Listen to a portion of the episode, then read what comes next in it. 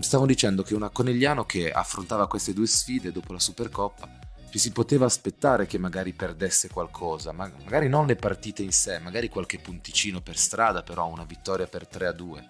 E invece no, dopo tre giornate di estrema difficoltà, tre partite di estrema difficoltà in soli sette giorni, Conegliano ne esce pulita, perfetta. Vittoria in 4 set nella Supercoppa, come sapete, vittoria in 4 set sc- contro Scandicci e vittoria sempre in 4 set contro Milano. 6 punti da una settimana di campionato durissima